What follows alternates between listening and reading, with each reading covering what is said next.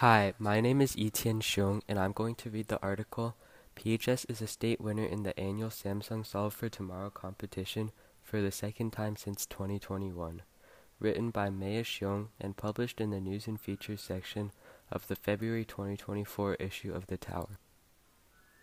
PHS's team has been selected as the New Jersey State winner in the 2023 to 2024 Samsung Solve for Tomorrow competition, which grants more than $100,000 in Samsung equipment and classroom resources to schools across the country for developing solutions to major global issues.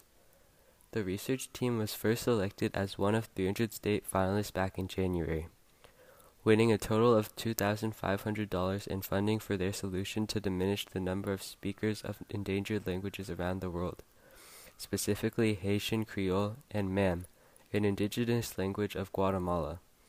Now state winners, the team has received $12,000 worth of Samsung technology and resources and is now preparing for the national finals in which 10 of the 50 schools will be selected to win a total of $50,000 in funding.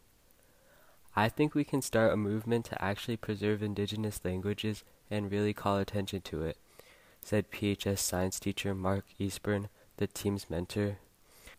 We're actually going to bring a spotlight to a topic that really is one of the major biodiversity crises in the world. We're living organisms, and we're losing so much culture when we lose language. In developing a robot programmed with databases for various languages, the team's goal is to teach endangered languages to people who don't have access to an actual speaker of the language, and for young native speakers to continue practicing in their language.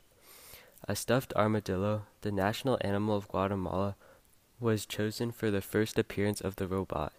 Targeted in large part towards children, the stuffed animal robot can communicate in the specific language and can interact through the pressing of buttons which are specifically colored so that colorblind users can still use the robot. So far, the PHS students have created a prototype that can hold conversations in Haitian Creole and are working on one for MAM as well. We aim for these to be implemented in schools so that kids can learn the language from a young age and spread it generationally, said Haya Mian, 25, a member of the psychology team we want to bring these languages back to life by preserving them from a young age and teaching the language to others who want to learn it. Additionally, the team intends for the stuffed animal robot to help decrease anxiety around practicing an endangered language. If you're talking to a stuffed animal, it's not going to judge you, so you can practice or learn a language without the stress of being judged by another person, said Eastburn. We think this is going to be, at least psychologically, helpful in overcoming the barrier of hesitancy to speak. Due to the multidisciplinary nature of the project, creating the robot has required coordination across teams of students working on programming, robotics, psychology, as well as language speakers. We have a large team of really talented people working together. There is so much overlap, and effective communication has been the key to combining all these areas of knowledge. We've learned so much from each other, and we've expanded what we originally thought we were going to do, and it's a really great feeling to have. This was something we never thought possible last year, said Mian. However, the team's progress has not been without challenges, especially with finding speakers of endangered languages to collaborate with. Many people who speak Mam or Creole have been discouraged from speaking these languages because they are seen as lower class or lower social status languages.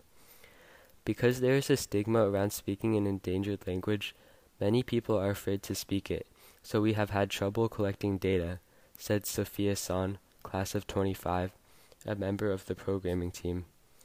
The subsequent round of selection in the Samsung competition is at the national level, so the team is working to complete the prototypes of the robots, as well as to further expand their outreach so that they can present them at the end of the competition to various news sources, including Town Topics and NPR.